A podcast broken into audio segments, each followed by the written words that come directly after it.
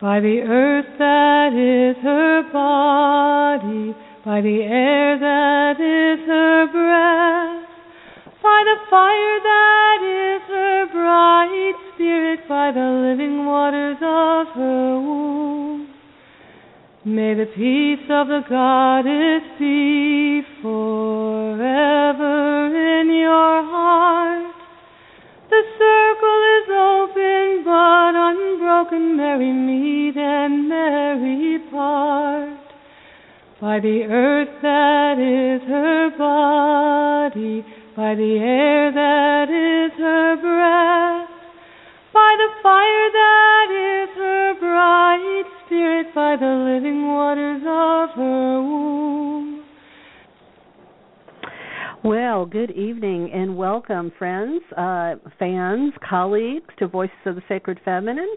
Uh, I am broadcasting across the globe uh, for the last eight years now. I am your host, Karen Tate, and it is my pleasure to be bringing you this show. And I thank you for all, uh, all for listening, for sending your show ideas, for your comments, and uh, I really do appreciate your monetary support to help keep Voices of the Sacred Feminine on the air. Uh, that uh, cut opening tonight's show was a new piece by Elaine Silver called By the Earth. And I am very excited to be kicking off Feminist Fairy Tale and Goddess Mythology Month for tonight and the next few weeks, uh, inspired by movies like Maleficent, Avatar, Brave, Frozen. I thought we should get back to the oldies but goodies and give them a second look. What do they teach us?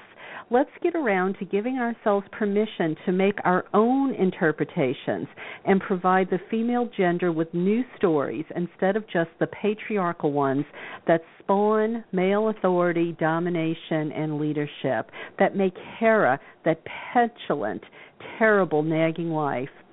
So tonight, after our current resident astrologer, Cathy Pagano, gives us the cosmic story, what those celestial bodies have cooked up for us in the month of October, we'll get to foremother Charlene Spretnak and discuss some of the pre-patriarchal, pre-classical myths of Greece from her older book, Lost Goddesses of Early Greece. And after my chat with Charlene, please plan to sit back with a cup of tea or a glass of wine, and I'll read you a few of those myths and give you some of my interpretations right on the spot, off the top of my head, about the what the myth might be saying to us, what it's teaching humanity or women. Then next week, uh, as part of this uh, feminist fairy tale and goddess mythology month, uh, I'll have part two. And with me is Barbara Walker, and I'll be referring to her book, Feminist Fairy Tales. And uh, I'll actually be reading a story or two from that as well. Then in our next week, uh, Lenny Schneir is with me. Uh, Lenny is the late Merlin Stone's lifelong partner.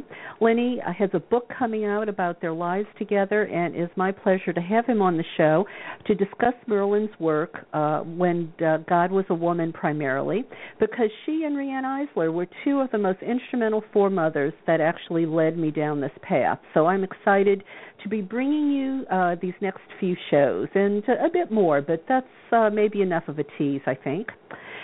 And moving on to another subject, oh my goddess, please make sure you look at my Karen Tate Facebook page. Uh, the last few days we have been adding pictures and video from the big book launch party for the new anthology, Voices of the Sacred Feminine, based on this show, which we had last Saturday at the Goddess Temple in Irvine, which is in Southern California. It was a smashing success. There's already some uh, video there, as I said. You can see uh, Maria Lavetti, one of the sacred dancers, but um, and, and there's lots of great images. So enjoy it. And if you're interested, you can pre order Voices of the Sacred Feminine at a discount from Amazon now. Though, uh, if you, just in case you don't know, Amazon actually keeps 70% of author profits leaving 30% for the authors and who has to share that with the publisher. I bet you didn't know how they gouge authors so much. You can also get the book directly from me, however, from my website if you're in the United States, rather than wait until it's mailed out from Amazon, which would probably be around Thanksgiving or early December.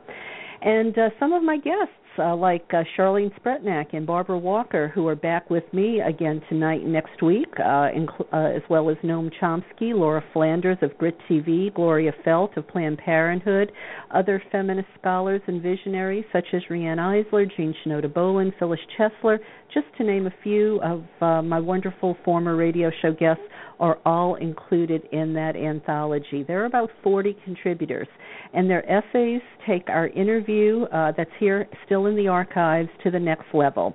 So it complements what you can hear um, from them here. So please check it out.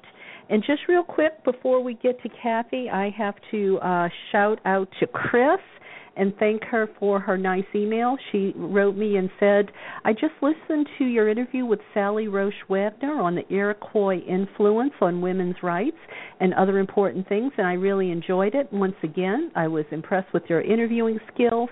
You'd done your homework, were familiar with the subject, so you were able to ask cogent questions. Also, unlike so many other interviewers, you took your time and weren't hurrying to jump in with the next question before the guest was even finished one of my pet peeves. And my cat sat on the arm of the couch next to me, purring while we listened and learned. What a nice way to spend an hour. And I'll try to get your book on Amazon. The lineup of contributors is impressive. Keep up the good work. Chris, thank you so much. I really appreciate you uh, sending that nice note. It makes a difference to me knowing that what I'm doing here is appreciated. So, uh, before we, uh, you know, waste any more time here, uh, let's go ahead and uh, say hello to Cathy. Hey, Cathy, how are you tonight? Great. It's very nice. It's nice and cool. It's finally autumn here, and um, so I'm happy. How are you, Karen? Well, you know, I was surprised to hear you say you're nice and cool in the desert. We're having a heat wave here on the beach, and I figured you were probably sweltering worse than us. for a few days, it's only been in the 70s, so I, I bless the goddess. I am grateful to the goddess for that. It will probably go up again, but for now, it's beautiful. Good, good. Well, I'm, in, enjoy it while you can. Um, so, Cathy, what is going to be happening in October? I know you were just telling me before we went on the air we're about to hit a Mercury retrograde, and I think you said there's an eclipse. So, uh, why don't you go ahead and fill us in? Okay. Well, October, I don't know if um, your August and September was quiet, but October is another change month. Um, the first change that's coming along, which I think people probably are already experiencing, is Mercury is about to go retrograde on Saturday morning. And uh, is, is there, you know, um, there's we call um, a shadow. We say there's the shadow period because Mercury um, goes up to a certain degree and then it backs up to a it backs back down to another degree. So when it first hits that degree, that that original back up degree, things start to um, get messed up, if you will. So um, everybody's been telling me about different snafus. We, we had to um, push the ch- this show to tonight because Charlene's phone didn't have a phone. Yeah, uh, Charlotte. Yeah, the uh, AT and T didn't get out to fix her phone. So if any of the listeners were wondering where we were last night, um, that's why we pushed it back a week. A, a, a week, pushed it back a day. there we go. Mercury yes. retrograde's got my tongue. Right, and then I and then I had trouble with my computer, and when I and I played around with it for twenty minutes for a whole evening, and the plug had come unplugged, but I didn't notice it. uh, that's a Mercury retrograde. But anyway, Mercury is in Scorpio right now, and Mercury represents the mind. And because Mercury, the planet, is between the Earth and the Sun, it doesn't get very far away from the Sun, and that's why we experience three retrogrades a year. Because it, even though it doesn't really go backwards from Earth's point of view, it, planets go backwards and so our orbit keeps passing it, and then it has to catch up. So um, when Mercury's in Scorpio, it's about digging deep. Uh, Scorpio is a water sign.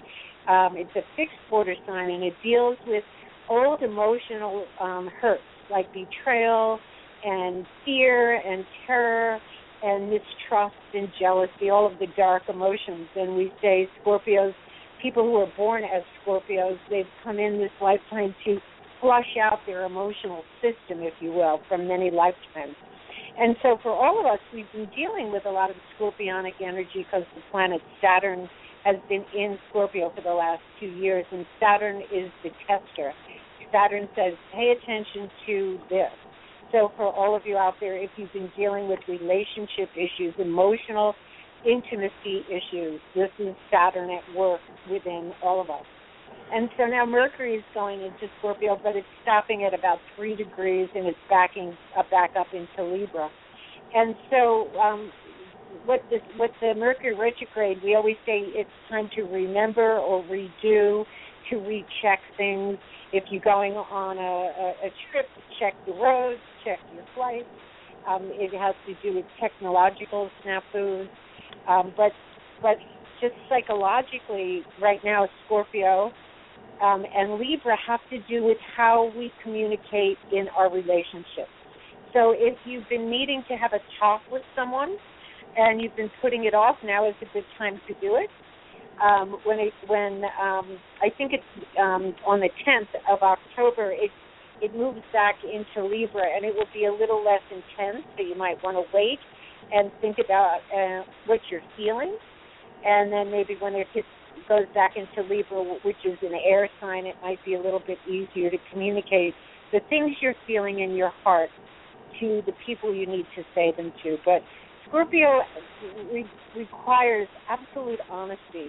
Otherwise, we project onto people all of our issues. And um, the goal of Scorpio is that total emotional honesty. So um, this Mercury retrograde is trying to bring us up to snuff with that kind of truth, if you will. So, Cathy, uh, let me ask you. Um, you know, sure. it, for me, it's always easier to understand this stuff if I can sort of maybe make a comparison to what you're saying and what we're seeing going on out in the world. Is there anything going on? I mean, like maybe the NFL thing with the domestic violence or this new war with ISIS. Uh, could you know any of that be a reflection of this? Of course. First of all, astrology really speaks to the world at large, and so we can look at it on a personal level, which I always feel like is important because if we create consciousness in ourselves, we create light in the world. But um, on a, on the bigger scale, yes, it reflects what's going on. Like when Obamacare came out last year, they did it during a Mercury retrograde in Scorpio. How did they really expect anything to go smoothly? Because Scorpio is also about deviousness just as much as it's about um, getting to the ultimate truth. It's also about being sly and a bit devious. And so, you know, somebody could have hacked the system. We don't know what happened, but um, it was just a stupid time for them to put it out last year. So you know what? Can, year, can I oh, interrupt you? Can I interrupt you a minute? Um, uh, that just made me think about something. Um, we all heard when Reagan was in office, uh, his wife Nancy had a White House astrologer and didn't let him make a move without consulting the astrologer. It just occurred to me his legacy. I mean, he's like a god to some of these people. He was like Teflon. Nothing stuck to him. Iran Contra, you know, destruction of the social social safety net, destruction of uh, the labor unions. I mean, all the different stuff he did. You know, it's it's occurred to me maybe this was you know he he so carefully plotted thanks to his wife and the astrology, maybe that's why his legacy is what it is. Yes. Any thoughts about that?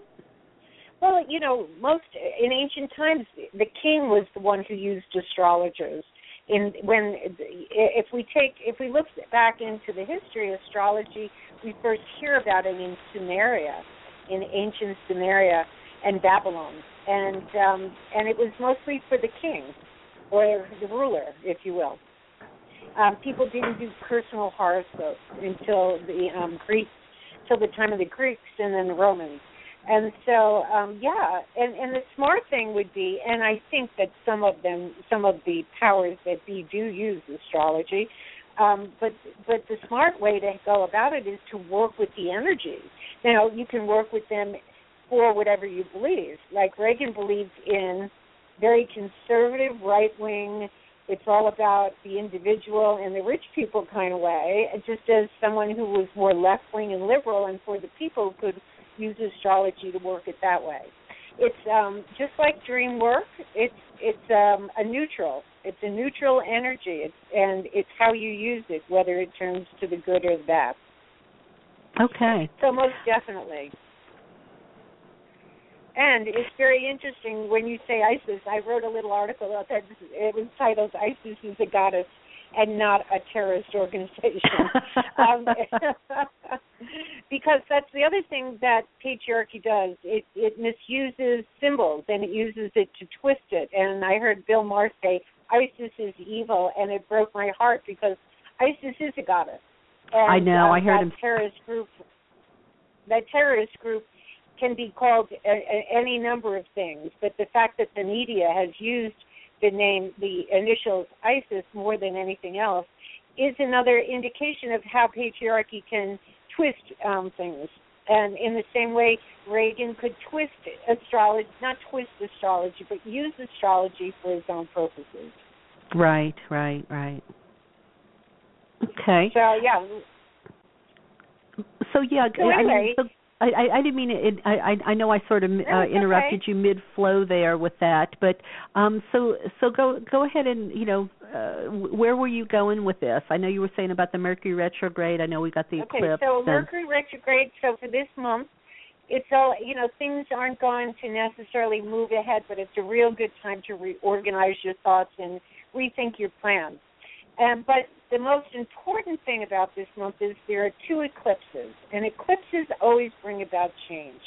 Eclipses occur um, when the sun, the moon, and the earth line up, and so every year um, the, the, that happens in a different part of the sky. So we say it happens in a different zodiac sign, and um, and you have um, eclipses either on the north node, which is where we have to learn to go, the new place. We have to put our direction to evolve, and then the south node is the old place. So right now, the north node of the moon is in Libra, and the south node is in Aries. It's saying it's time to get over with that rugged individualism that America was built on, that patriarchy thrives on, and um, learn about cooperation and the Libra side of it.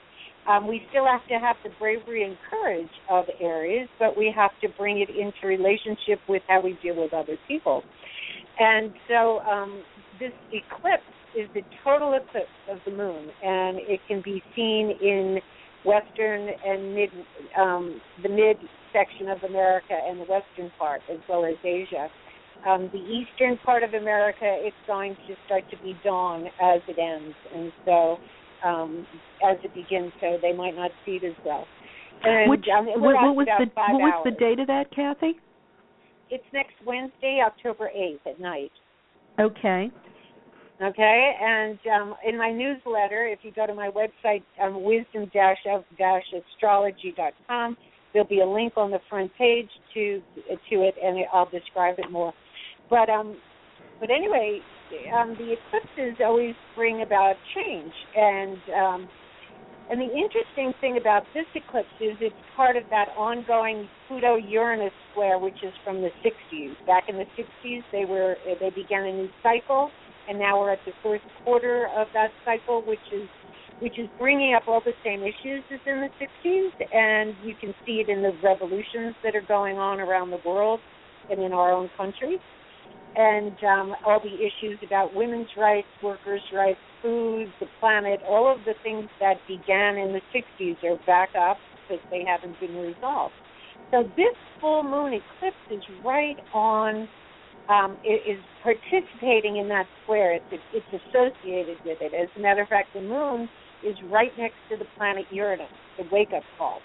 So anyway, I was working on my newsletter right before our call, and it's interesting because if you just look at the archetypal energies, Aries is is all about self identity and self discovery, and it's ruled by Mars. And then you have Uranus, the planet of sudden awakenings and sudden changes, right next to the moon. So um, if you put together the Mars energy of desire and action and Uranus awakened action, and you add that to the moon, it really, to me, talked about the process of the moon goddess, the triple goddess, the maiden, the mother, and the crone. Because it it speaks to we have to engage in the process of self reflection and self awareness about our part in life. And opposite the moon is um, the sun in Libra along with Venus. And so the sun is shining the light on the moon, and Venus has disappeared into the rays of the sun right now. It's been a morning star for, since the beginning of the year, and now it's disappeared into the rays of the sun. And in December, it will be an evening star of wisdom. So we have this beautiful picture of the sun and Venus coming together and saying, you know what? All you need is love. It's time to be balanced. It's time to bring some cooperation into this world. It's time that we forgot about war and thought about how we could create peace. And then it reflects off that Aries moon, which is a very warlike moon in some ways. And in the, a negative sense, we could say, look, there's the war. They're starting another war on terror. Really? Um, but um, but the other side of it is we can each become a spiritual warrior, wake up to our own desires to for peace and for balance between men and women and the masculine and the feminine energies of life.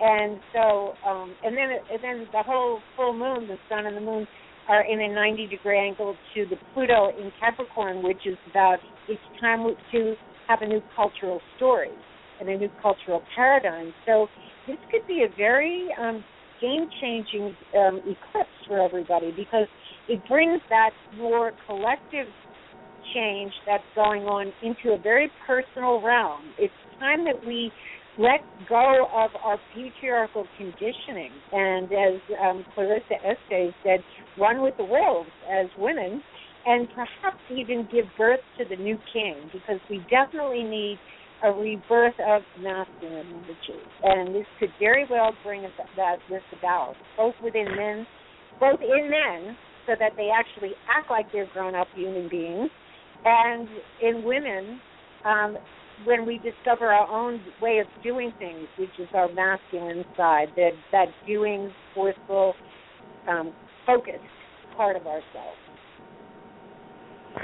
So, well, you know, you're making me think. You know, maybe this is just because, well, you know, this is where my mind always goes to to politics these days. Because you know, everything on the news now is, well, you know, what's going to happen in the November election, and um it almost sounds like you know there you know maybe there's some positive energy for things to go well um well, any any thoughts on that I, I'm not a political astrologer or mundane astrologer, but you know, I just can't believe that unless they rig the election, that the Republicans are going to win. They are so reactionary, and there's too many people waking up. And with this eclipse, the last um, this year when we had the eclipses, the eclipses occurred twice within a year, and I mean, there's always at least two eclipses every, um, within a two-week period, and we had that in April um, when we had the Grand Cross in the sky, um, right around Easter and and um, Passover. And so that was a big change time, and now this is the second time where the energies are really strong and, and asking for change. And I really feel as if if people, I mean, a lot of people are disgusted with the political system, don't you think?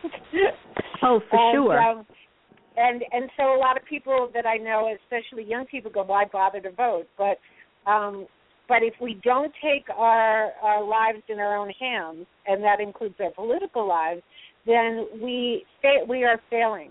Okay, the moment, if you will, and um, like it's very hard for us to pick. As much as I'm, I would love a woman president. Hillary is Monsanto's shill. She's been on the board of Monsanto for 20 years. So, you know, it's very hard to say, yes, I would pick her because maybe she's you know, make um, GMOs like the thing. Um, so that's yeah. hard. You know, politics is hard. Nobody's perfect, but of course, the more liberal-leaning um, representatives would certainly bring about more change. And I really feel like people will, if they grab this moment, that we can um, stop Republicans from taking over this the the country and um, not go back. Because really and truly, evolution is going to happen. There's no way we can stop it. So hopefully the evolutionary energy that's really, you know, pounding like waves on the shore um, needs to bring us into the future, and um, but it takes each one of us to make that future. So okay. politically, I think it's hopeful. I think it's helpful. I might be wrong. I don't know. All right, so that's October 8th. We have uh, the first eclipse. Then um, there's one more uh, bef- uh, toward Yes. the end of the month. There's a solar eclipse. And you're going to laugh, but right now I can't remember if it's the 23rd or the 25th, but it's around sometime. It's in the 20s. it's in Scorpio. As a matter of fact, it's the first day of Scorpio. Um, the solar eclipse will be at zero degrees Scorpio. And um, and so that's a new beginning. It's a new moon. A, a lunar eclipse is a full moon, and a solar eclipse is a new moon. That also might be able to be seen in North America um, for most of it. So be on the lookout in the newspapers for that. But um, but what that talks about is we really, really need to look at our shadows, and we really need to begin to integrate a new emotional body, if you will, in terms of how we relate to other people. For me, an example of that is is the way that um, this group ISIL or the Islamic State, I refuse to call it by the goddess name, um, how you know people are horrified that they have beheaded people, and it is it's an awful thing. Some people can be just totally awful, okay, but we blow people up with True. drones, okay. So this these evil men are cutting off a head from a body. We are blowing bodies up into many pieces, and not just one at a time, many people at a time. And so it's time for us to really see the hypocrisy of not only in our own lives but in our in our um, collective lives. I think this is Yeah. this is what this time period is all about. Are we going to recognize the reality of what we do and what we allow our leaders to do, and are we going to change that? and so it, so with this eclipse, it's really important for all of us to to not blame other people for our lives, but to look at our lives and clean them up. right, right. You well, know, that sounds like.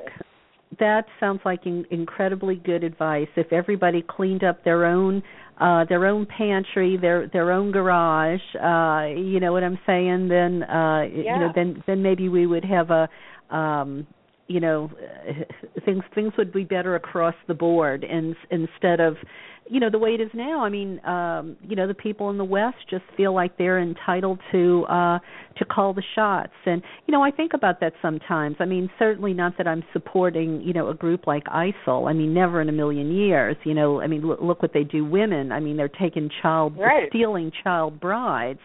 But you know if you when you you think about you know when when the bush administration uh you know invaded iraq a country that didn't even have anything to do with nine eleven imagine if you were a civilian there you know i mean those poor people those poor civilians they were just um you know they were they were cannon fodder i mean it's like no one Yes. gave them much and they much had and they had quite a good culture. Women, you know, people in Iraq were were I don't know how wealthy they were, but women worked. They were they they had a, a culture that was working, and the whole Yeah. Middle East maybe had a culture that was working. Not maybe all of them, but there are many cultures, very many countries, and we have demolished that for Yeah. out of greed because we really go to war for corporations. We don't go. To, I didn't ask the president to go to war for me. right Corporations, you know, rule our world and they force governments into going to war. So, you know, what can we as women do? We can be examples. We can sh- let the goddess shine through us, and in all of our relationships and in all of our interactions, we can stand in our truth and our beauty, um, and not not obey the rules of patriarchy anymore, but be our own unique selves. And I think that's what the goddess is calling on us to do. They can only kill us, and there's a fear of death in patriarchy because they believe you're either all going to go to hell, I think, or it's the end. Because you know patriarchy is very linear, beginning, middle, and end. Whereas we know the goddess says, ah, that's not the end; it's only the beginning of a new adventure. And Right. so, with this new terrorist war that could go on again for another 20 years and waste all our money and our energy and our lives, um, what women can do is stand up and say, "Don't be afraid. All will be well." Yes. Yes. Yeah, I mean, I really I think about if women around the world just stood up and said enough. You know, we this is a, a just enough instead of being complicit uh in the destruction, you know, just uh you know, stand up like mothers and say we are life givers. We won't allow you to take any more life. I know. Like the um play um from ancient Greece, like Lycestra. Is that how you say it?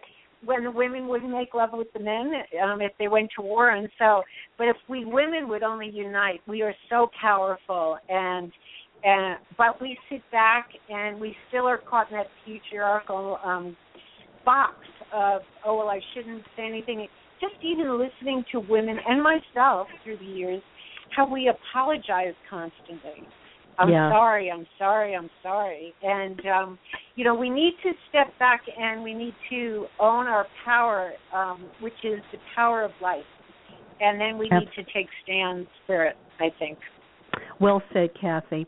Well, listen, I, I know um, we're going to have to wrap this up. We're at the uh, we're at the half hour Half mark, hour and. I, yeah, I see Charlene is on the switchboard, and I'm going to get to her in just a second. I know she can hear me, uh, but please Okay. um, tell listeners um, how they can reach you and about your book, and if they want a reading from you. Um, please, please fill the listeners in, Cathy. Okay. Uh, my my website is um, wisdomofastrology.com, but you have to put dashes in the middle of the word. So wisdom dash of dash astrology.com. And I am a Jungian trained dream therapist, and I'm an archetypal astrologer, and I can do tarot readings. Um, you know, I'm basically here as hopefully an older wise woman, an older crone who who can advise you to live your life in a wise way. My book is called Wisdom's Daughters How Women Can Change the World, and it's based on a fairy tale. Well, it's based on an image of the woman clothed with the sun, um, uh, one of the images of Lady Wisdom, but I also work on a fairy tale called Allerleirauh or Fur Skin uh, about how to leave the father's house and, and become your own woman. Um, and I love the fact that you're doing fairy tales this month. I think it's so important, um, especially talk about Maleficent because that's a movie all women should go to see. Absolutely. There you go. It's, well, you know, I was sitting in the movie theater and I got the idea for this. Good. So I wrote a yeah. whole I wrote a whole blog about Maleficent because she's the thirteenth fairy. She's the goddess that wasn't invited to the christening. Yes, and, um, yes, the yes. lady who wrote yeah the lady who wrote the fair, this um story she knew her fairy tales and she has healed the divine feminine in this fairy tale so everybody go see it and angelina is beautiful in it yes, she she really is. She really is. Well, Cathy, listen, thank you so much uh, for being with us again this month and uh, for um, you know all your your wise words. and i'll see you next month Okie doke. Bye bye. Take care bye Well, uh, next up is uh, Joe Carson for just a quick minute here. Uh, Joe Carson, Dancing with Gaia. Let's uh, hear what she has to say.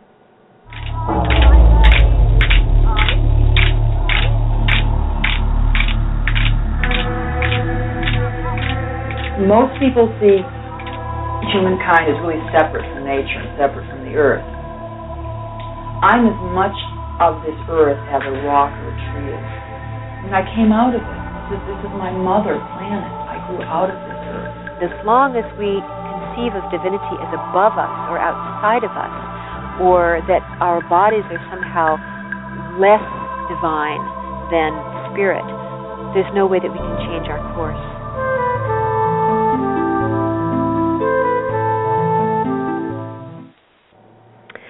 Uh, well, that was Serena Roney Dougal, PhD, speaking in Joe Carson's film, Dancing with Gaia.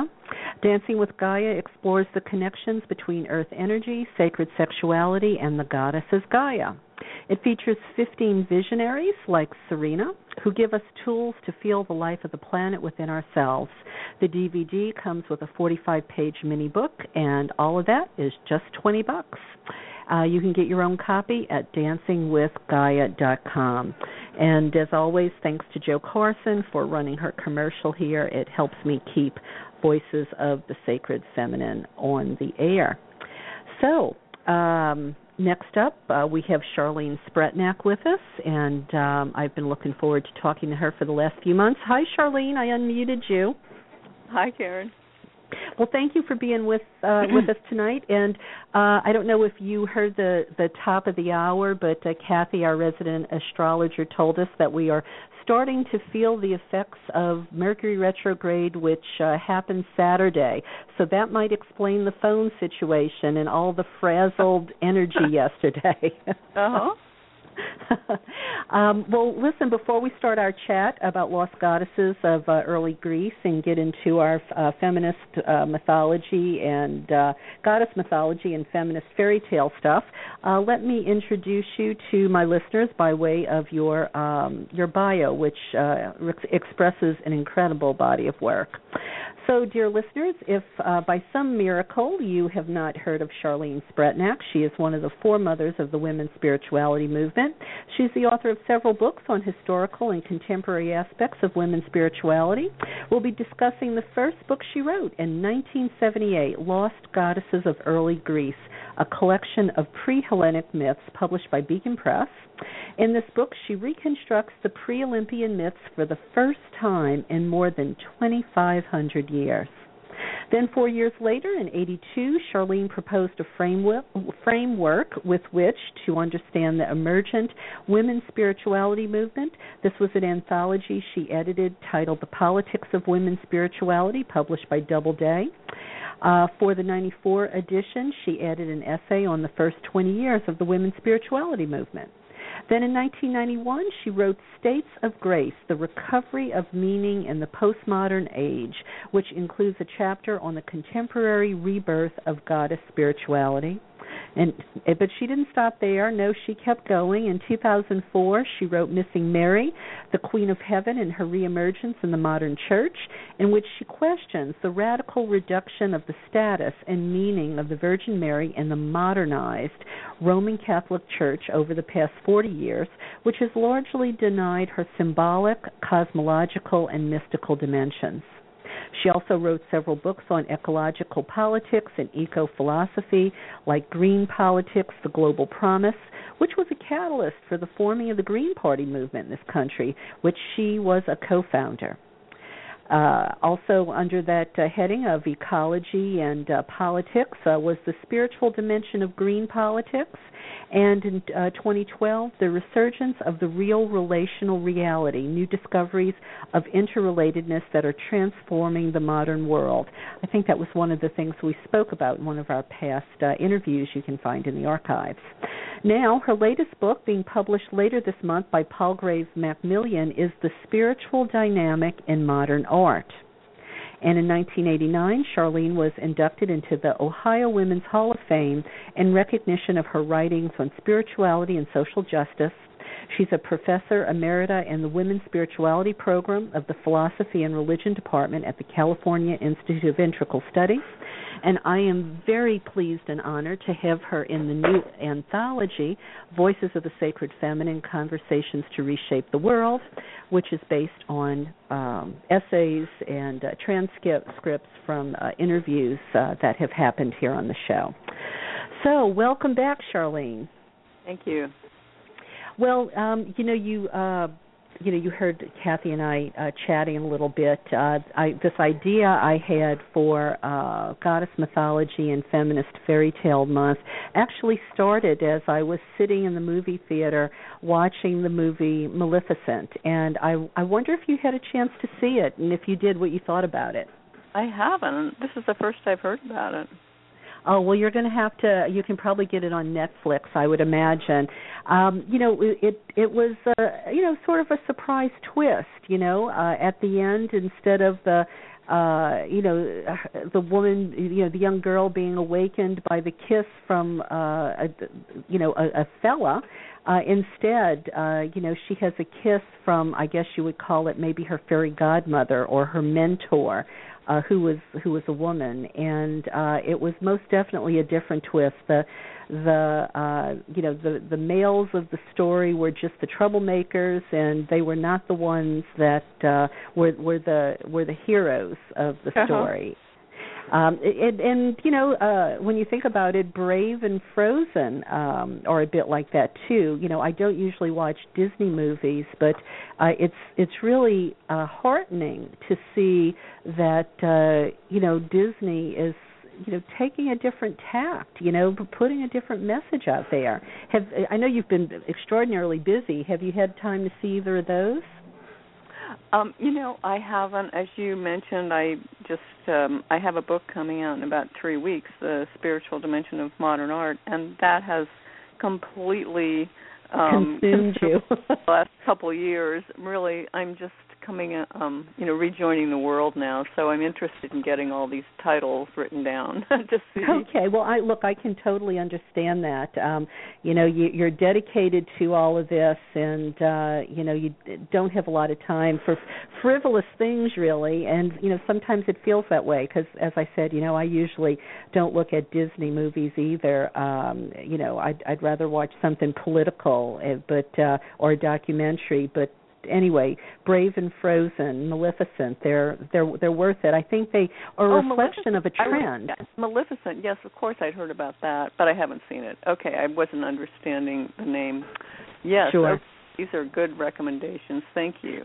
Oh, um so yeah, I I think you know they might be reflective of a trend, you know, that's part of um uh, you know, some of us have been saying, you know, maybe we're in the middle of the revolution here, you know, and it's it's sometimes it's hard to see it because it's one step forward, two steps back sometimes.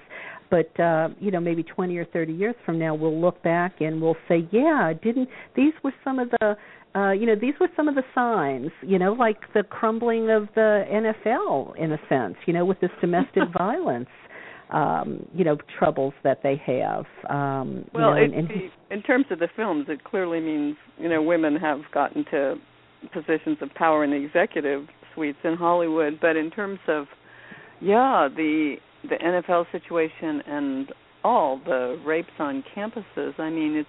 um I was just saying the other day, it's like suddenly, you know, there, there's a coming awake of the next round of the feminist movement. It seems like in in this year, and it's really too bad it took what it took to get to that point. You know, I, the, the great number of rapes on college campuses, but there, there is a lot of speaking out now by young women, which can only be a good thing. Yeah, and I mean Jimmy Carter talked about it in his new book that came out a few months ago. You know, it's college campuses, it's the military. Uh, you know, these are places that uh, you know women are are really under assault, and you know Yeah. we have to you know shed light on that. And you know, and and this all ties into you know what uh, you know feminist fairy tales, and I think uh, pre-patriarchal goddess mythology. Um, I mean, these these things I think really sort of run parallel in a sense because um you know the whole idea of feminist fairy tales or or or uh bringing back and looking at once again you know these pre-patriarchal goddess myths it's so that women have a new story you know that women can can create for themselves a new normal. Um maybe you can elaborate on that a little bit. Well, I think that's exactly right because in our school system, you know, we're always taught that the oldest religion in Europe is Greek mythology, and then we're taught uh, only about the late patriarchal version of the Greek myths. So, right there, it's a very skewed story. And one of the things I address in the introduction to Lost Goddesses of Early Greece is the use of that um, mythology and that belief in the West that this is the oldest expression of the character of males and females is um, a lot of Jungian analysis uses only the late patriarchal versions of the myths and says, oh, look, all the goddesses on Olympus are nasty, jealous, bitchy, duplicitous, mm-hmm. dangerous uh, characters. That's that's the oldest character of women. Well, of course, it's not at all. And right. um I myself wouldn't have even known to go looking for the deeper substratum, except that um I happened to come in contact with um in 1974 one of the first books of the second wave of feminism, which was um, Elizabeth Gould Davis, The First Sex. Oh yeah, I love that book. yeah, well, the paperback, the mass market paperback, somehow crossed my path, and um, what an eye opener! I remember I was coming back from a vipassana mindfulness meditation retreat in New Mexico, back up to Illinois then with two women friends and we were in a little VW bug and when I wasn't driving I was in the back seat reading this book and every once in a while I'd say, Wow, listen to this, this is incredible over the you know, for for miles and miles, states and states. so um later when my daughter, who was a preschooler, we were riding in the car and she saw that old Mobil oil logo which was the flying horse. I don't know yeah. if any listeners. I remember, yeah, the red, the red flying horse, yeah. Exactly, red flying horse. And she said, "Mommy, mommy, look, there's a horse with wings." We were stopped at a red light, and I said, I looked over and I said, "Oh yes, his name is Pegasus, and he's part of a very old story called a myth." And we can go to the Berkeley Public Library and, and get some books of myths, and and I'll read them to you. So we go to do that, and all the books are just the patriarchal versions, the late versions, the um, Olympian soap opera, as Jung did call them correctly. Um, so, because I had that clue from Elizabeth Gould Davis, and she did make some leaps in various places, but she was a librarian who drew together so much evidence about these closeted histories of, of mm-hmm. women's uh, spiritual history, really, a re- religious history. Um, so that sent me off to the classics library at Berkeley, which um, I could get into then as I was working on campus, and I just you know hunkered down for a couple years and tracked down all the fragments, what's known. There aren't any written fragments. This is before writing, but there are a lot of um, there's a lot of evidence of characteristics and um, actions that were associated with the different pre-Olympian goddesses. Uh, so in that way, I was able to fill all these file cards with um, what either archaeologists or classicists or uh, people in the classical period who were writing about, oh, they still still tell these stories in this rural area of Greece about a particular goddess. You know, that was another way of what mm-hmm. what used to be associated with. So that's how I got um, all the evidence drawn together, and then I, um, well, I set about to reconstruct these stories of the pre-Olympian version. That and must I, have been really difficult, um, it, um, because, like you said, you but had it was to. so thrilling. First, to come across the evidence was so thrilling because, you know, this is our deepest history in Europe, and and we didn't know it. Um, I mean, of what's recorded, of course, there were indigenous people all over Europe um, making history before written accounts. But since Greece was so important to the development of the West, this really is, as the great um, classic scholar Jane Ellen Harrison in, in, at Cambridge said, this is the deepest substratum of our culture. Um, so it it wasn't so difficult as an incredible um, immersion, and I think it was a, um, guess I'd have to say a scholarly hyphen spiritual uh, task, and I would yeah. just spread all the file cards out on my bed of a particular goddess and just be with them, meditate, think about the characteristics, time of the year, where she went for her sacred bath of renewal. You know, they were all considered virgin in the old sense, one in the, one in themselves um, mm-hmm. not uh, dependent on on men. That mean right. it didn't mean they were abstaining from sex, of course. But um, so I would just think about all their characteristics and places, and then piece together what was known about their story in a way that I hoped was poetic and true to the flow of the oral tradition. Right, um, right.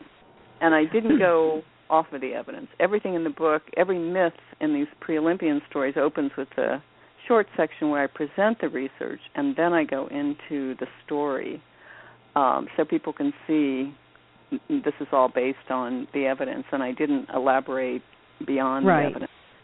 Well, I, um, I love this little book. I, you know, I didn't have it until um I, I didn't actually know about it until I decided to do this. And well, well, that's not exactly right. Uh, I I knew about it because I teach cakes for the Queen of Heaven. And oh, you I do? Re- okay.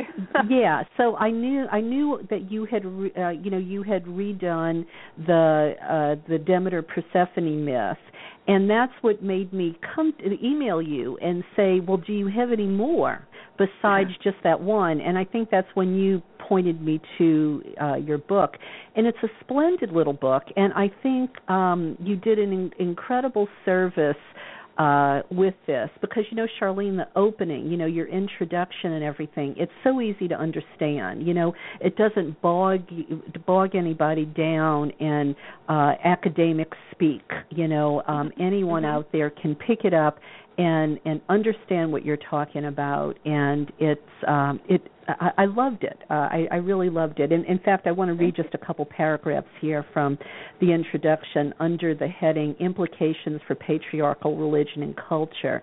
And you write, when compared to the religions of the goddess in Europe and elsewhere, the Judeo Christian tradition was born yesterday. In fact, the very notion of supreme deity, i.e., ultimate power, being male, is a relatively recent invention. Zeus first appeared around 2500 BC, and Abraham, the first patriarch of the Old Testament, is dated by biblical scholars at 18 100 BC. In contrast, some of the goddess statues are dated at 25,000 BC. Therefore, what we see around us, that is, patriarchal religion and social order, is not the natural order for all humankind since day one based on the natural law and you know that anyone um you know reading that you know then your mind automatically goes to demeter and persephone i mean they were worshipped for longer than than patriarchal religion has almost well almost yeah. but yeah. uh and but yet they're dismissed with a wave of the hand you know and i and i don't even know if that 2000 years they were worshipped because i'm not good at the timeline but that doesn't even count pre-patriarchal times does it probably not um 20 to 25,000 you saying well, I'm well. No, I'm thinking. Well, I, I, I'm I'm thinking that Demeter and Persephone were probably worshipped for like two thousand years, but I'm thinking that's under that's in, probably in classical times, isn't it? You know, that's uh, when it was patriarchal, but maybe it was even you know longer than that. Or you feel oh, yeah, free to correct me. No, no, it's definitely pre-patriarchal. The the idea of the Olympian system, the sky god, somebody up there throwing thunderbolts down. That's that's quite foreign to Greece. That's brought in from the Eurasian steppes by the migration of the Indo-European peoples who were mostly male pastoralists coming in, and they had a sky god. They brought the idea of the sky god into Greece. Before that, there was just these versions of the sacred female, um, very much being the earth, the cycles, um, the cosmological cycles life, and um, anytime you're seeing the Olympian version, that is the late patriarchal version. So yes, when they came into Greece, they found all this very deeply rooted goddess spirituality.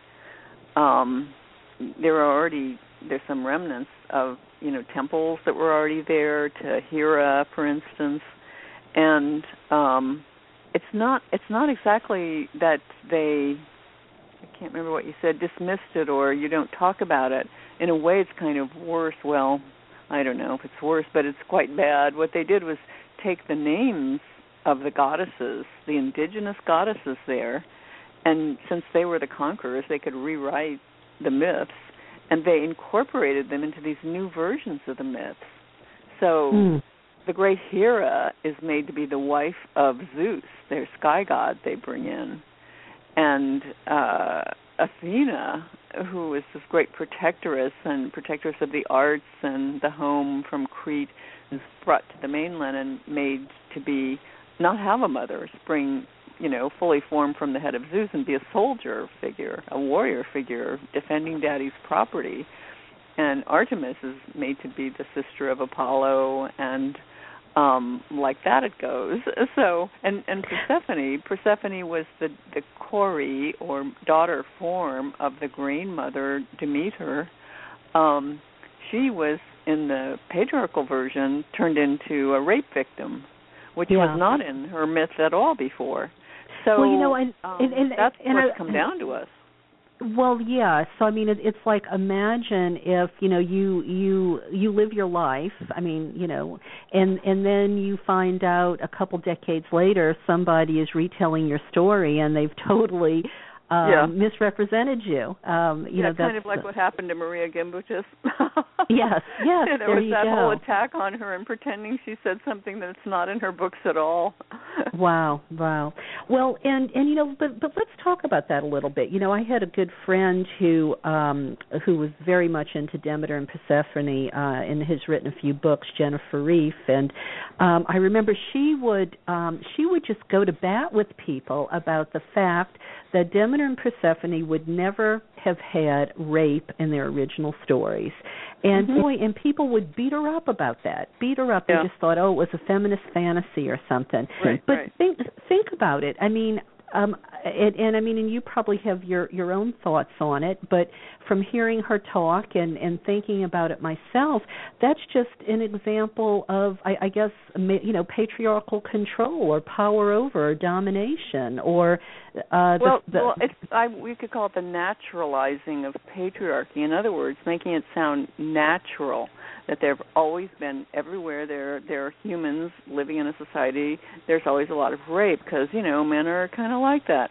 But that is not the case. It's true in patriarchal societies. It was certainly true in the Indo-European tribes that came in, but really one of the people who's done so much on this is Peggy Reeves Sanday. She's an anthropologist at Penn, University of Pennsylvania, and a lot of her grad students and her books have um studied cultures where um well some still have the clan mother system in intact even at this time.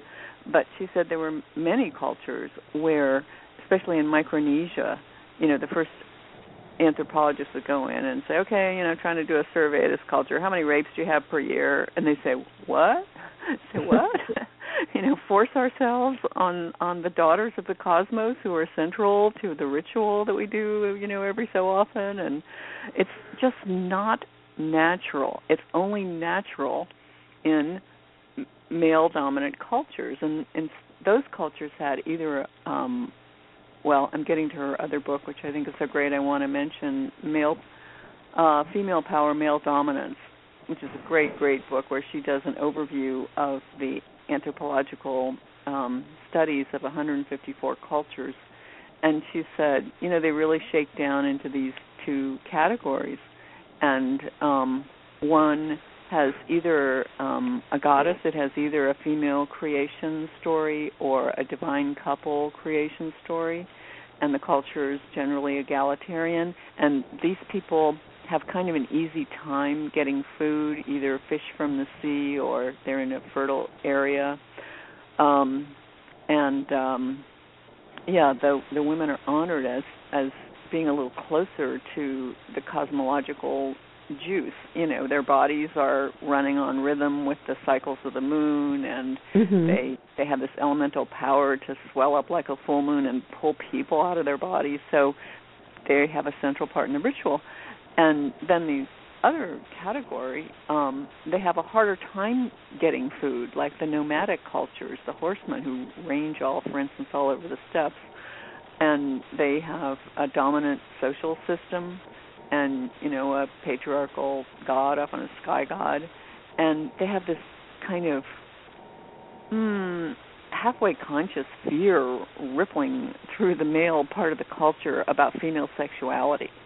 Like it's some dangerous power and if it's not controlled it's just going to get you and absorb you and annihilate you. So they're always trying to control that because they see it as such a dangerous power. So it's very interesting that book um and it definitely counters those people who say what are you talking about you know if you've got men and female living together of course the men are going to rape the women it's just right. Well, you know, I had um I, I had a guest on uh last week and we t- were talking about the Iroquois and mm-hmm. um sh- uh Susan I I'm trying to I I had her name written right down right written right here and I can't find it now so I'm scrambling a little bit. Um but uh we were she has she's an expert on the Iroquois and she's mm-hmm. researched them and we were discussing the fact that, you know, that was more of an egalitarian society and if a woman was a was uh, abused, if there was any domestic violence in the in the tribe, then the men just took care of this guy. You know, they sort of took him out and mm-hmm. banished him or whatever, and it just uh, you know it just wasn't something that was tolerated. So this, I like you said, this this naturalization or this uh, normalizing of uh, this bad behavior, this domination, this abuse, this exploitation. Um, boy, what a head trip, uh, you know, mm-hmm. and, and they have been getting away with it for uh, way, way too long. Mhm. You know, the Iroquois are particularly interesting too because the way they chose their leaders, they the um grandmothers, the mothers and grandmothers would observe the boys playing and they would select the ones who had good character to be trained oh. to be on the council, to be the leaders. So those men in charge always knew who put them there.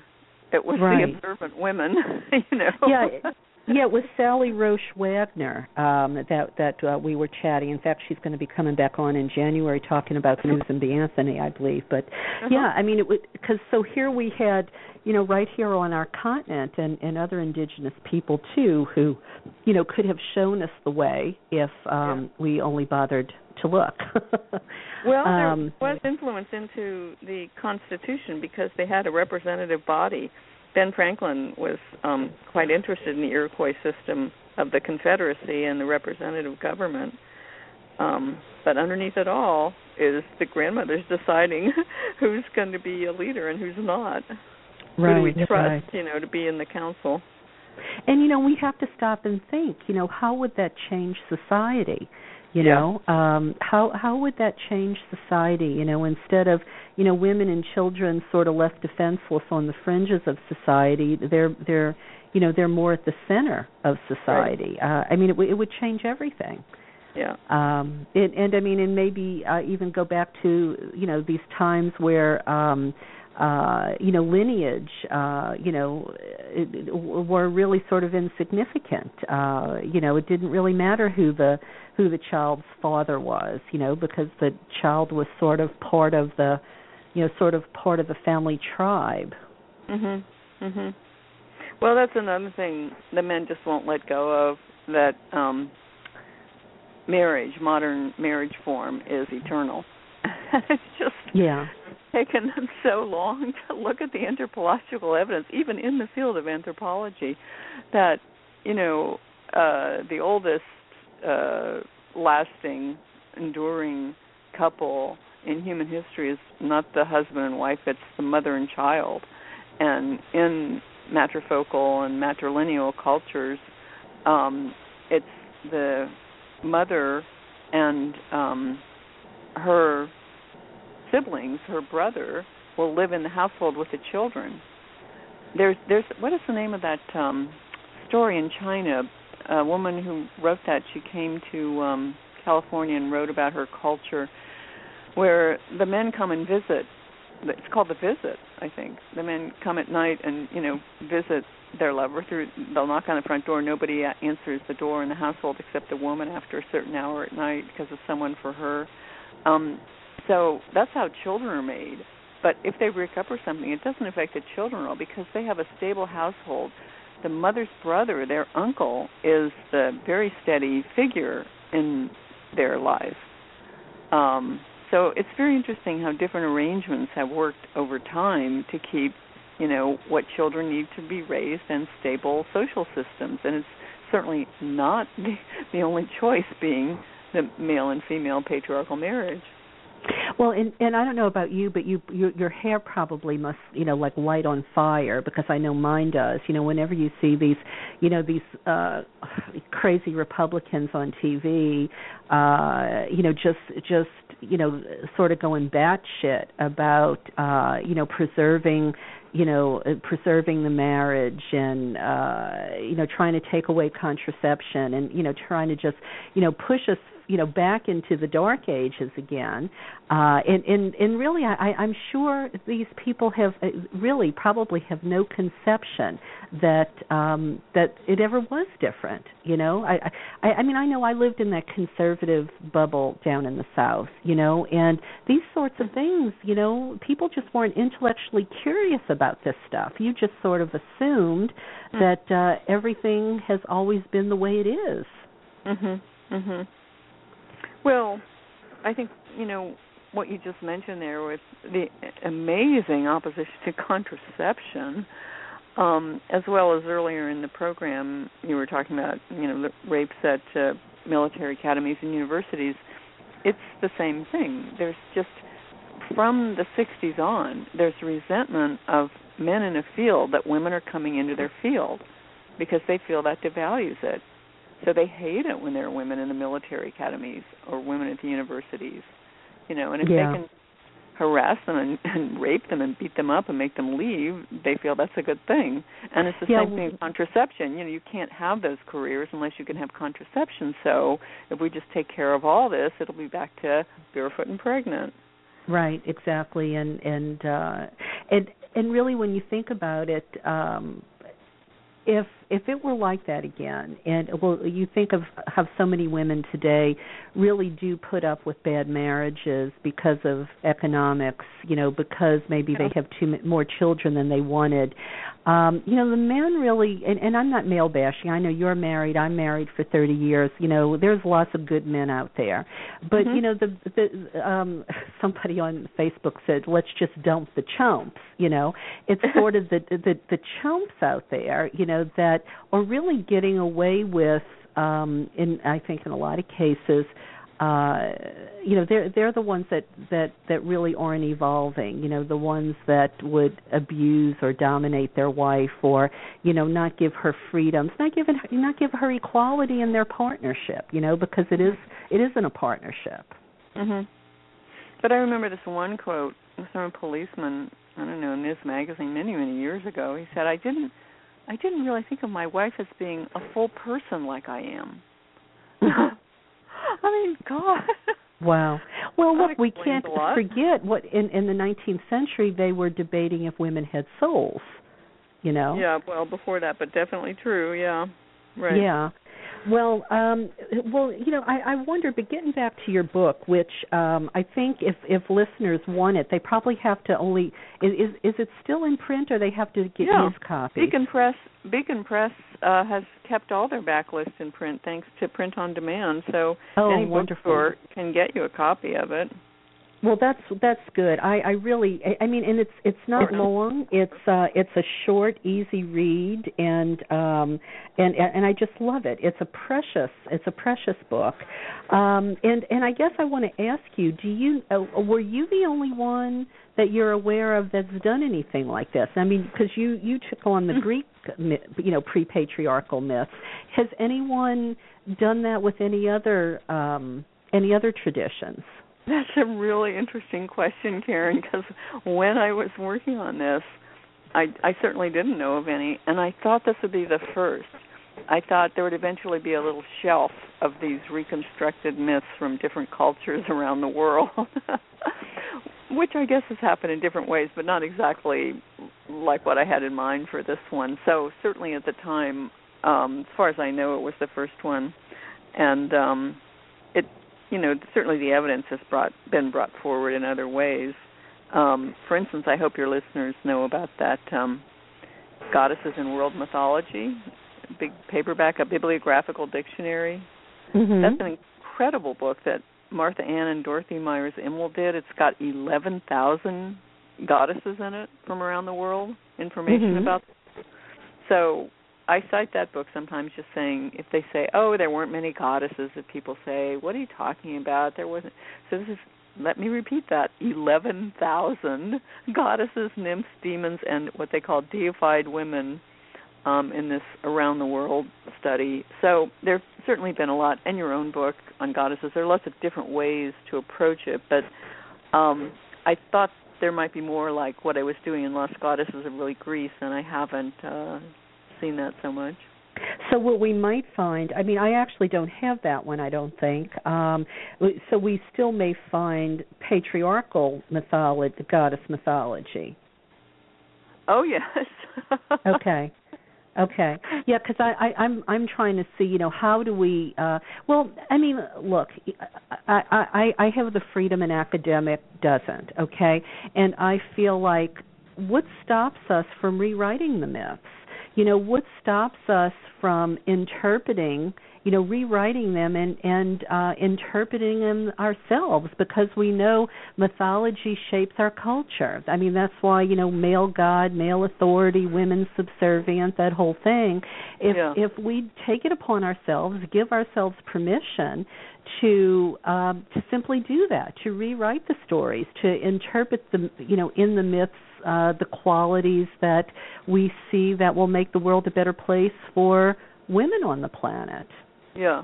Well, in a, way, that's that's another um, project too. From reconstructing it is to sort of um, bring them alive in our time. You know, with our um, concerns, because I think, you know, you're saying sort of. Mm, I don't want to say take ownership, but but relate to to what these say about yeah. the female, as I say, running on cosmological time and being recognized in so many cultures originally as this conduit to these larger forces, you know. And Yeah. that's so that's so completely unimaginable for young women today that you would have that kind of power. Yeah. And so um yeah, there's certainly a, a lot of good that could come from what you were talking about. Well, you know, I I was just thinking when I was researching Sacred Places of Goddess, 108 destinations, and I had to, you know, I was I was delving into cultures that uh I didn't know a whole lot about, and I stumbled over. I think it was a uh an Australian or or it might have been a, a New Zealand goddess and they had uh teeth in their vagina. I think they called it vagina dentata. And and, and I thought how patriarchal that is. Great you know, patriarchal fear. yeah, pa- a patriarchal fear, and you know there there is actually a movie that was made in the '90s, um, uh, and, and my husband brought it to my attention. He said, "Karen, you got to come watch this. This is this is a great movie." And I'm going to have to ask him what the title was. I should have asked him before the show started, but I'm thinking of it now. Uh, there's it, it it's set in contemporary times, and this woman has teeth down there, but they only come out when someone is going to rape her or or molest her. You know, I mean, she's fine and normal if she wants to have consensual sex or she's in love or whatever, but those teeth are there when she needs them. and I I thought it was hysterical, but you know, what a great story. If Yeah. only. You know, when um the book Jaws came out, the first cover design had a picture of a shark with its mouth open and the teeth all the way around the edge. And the marketing guys looked at that and said, uh, "I don't know, that makes me a little nervous. I'm not sure why." You know, and so it was just bringing up this whole vagina dentata thing, and then they changed the cover to something they'd be more comfortable with. yeah, because if you take that mouth instead of it being horizontal, you turn it, you know, you you, uh, you you turn it vertical. You have that, you know, that oval with the teeth. Right, exactly. Uh, it, looks like the the vaginal opening. That's that's really funny. Um, but but let's talk about um, you know this idea of giving ourselves permission to interpret the myths.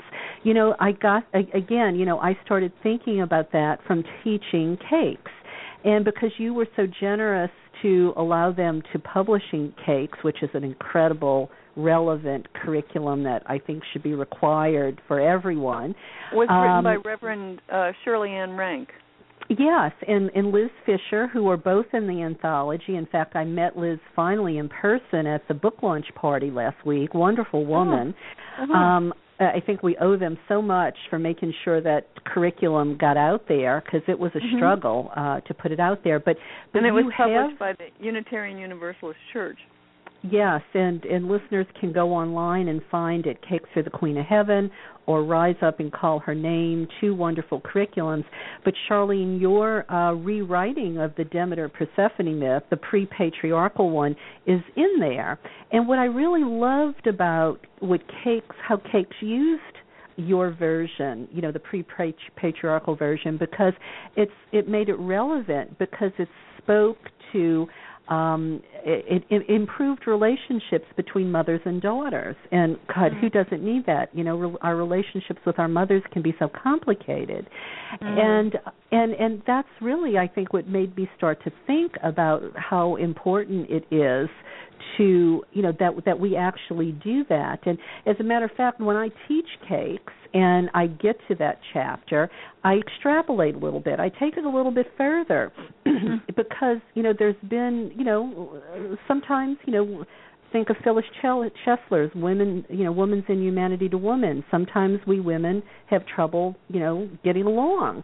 Mm-hmm. And so I I looked at that Demeter Persephone myth and how it was interpreted to say let there be healthy relationships between mothers and daughters and extrapolated to say well look we are all daughters and a lot of us are mothers whether we have biological children or we nurture or we birth projects or books or ideas or whatever it is, let's take that a step further and say let the Demeter and Persephone myth stand for let women have healthy relationships with one another, not just mothers and daughters. And Mm-hmm. you know, I think we should do this with all of the goddess mythology out there.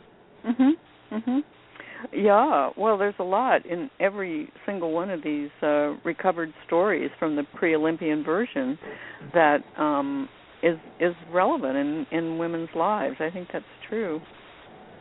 Well, you know, I was going to read a couple of these, um, un- unless you'd like to. Um, I was going to read maybe one or two of the myths from your book. Um, it, it, it, would you like to do it, or would uh, do you want me to do it? I mean, I don't know how much time you have left to be with us. Oh, I have some time. Well, I could do one, and you could do one. Okay, all right. Do you have a favorite? oh, I can't pick a favorite. I I'm so attached to all of them.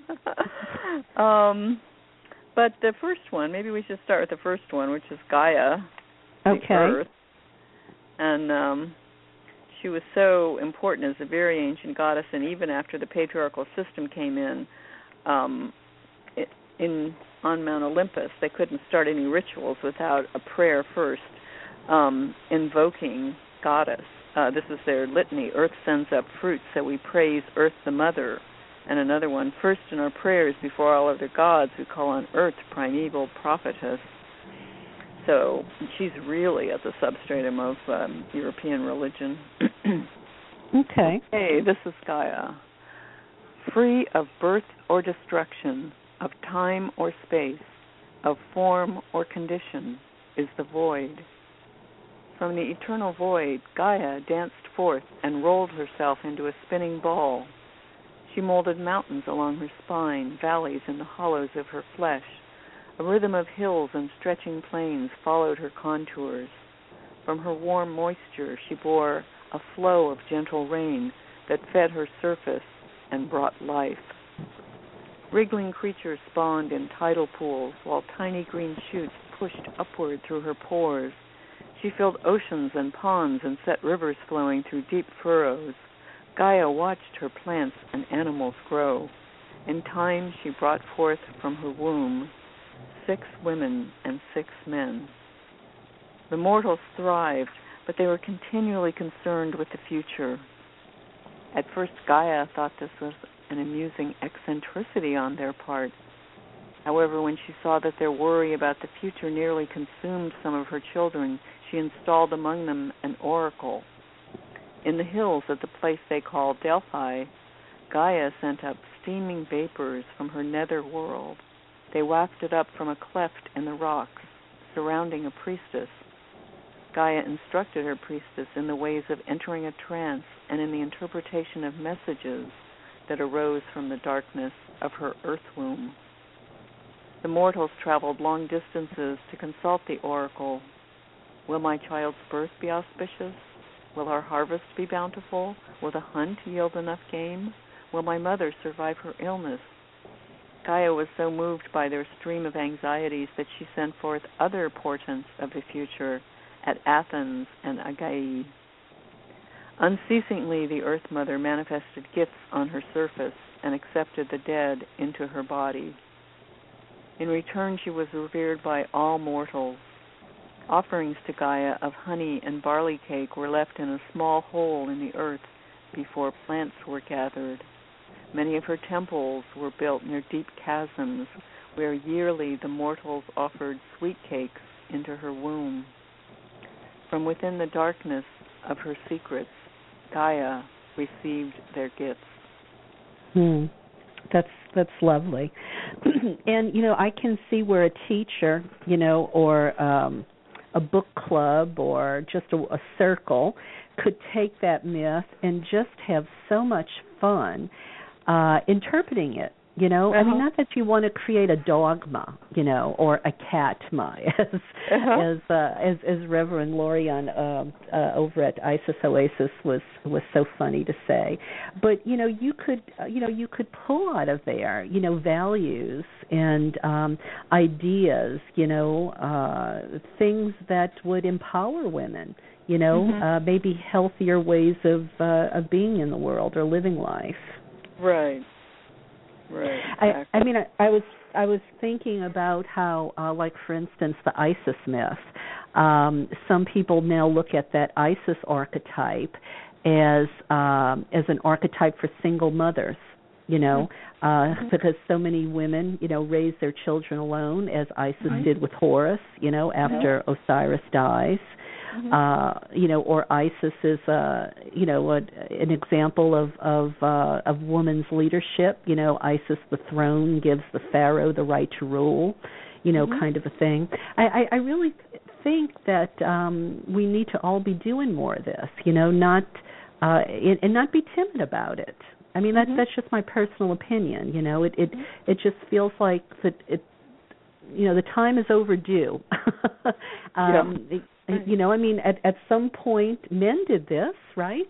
I mean they took the bible and and it's supposed to be allegories for us to to live by you know um right. why not uh have the same thing using goddess stories and or goddess mythology yeah exactly good parallel uh-huh yeah, yeah.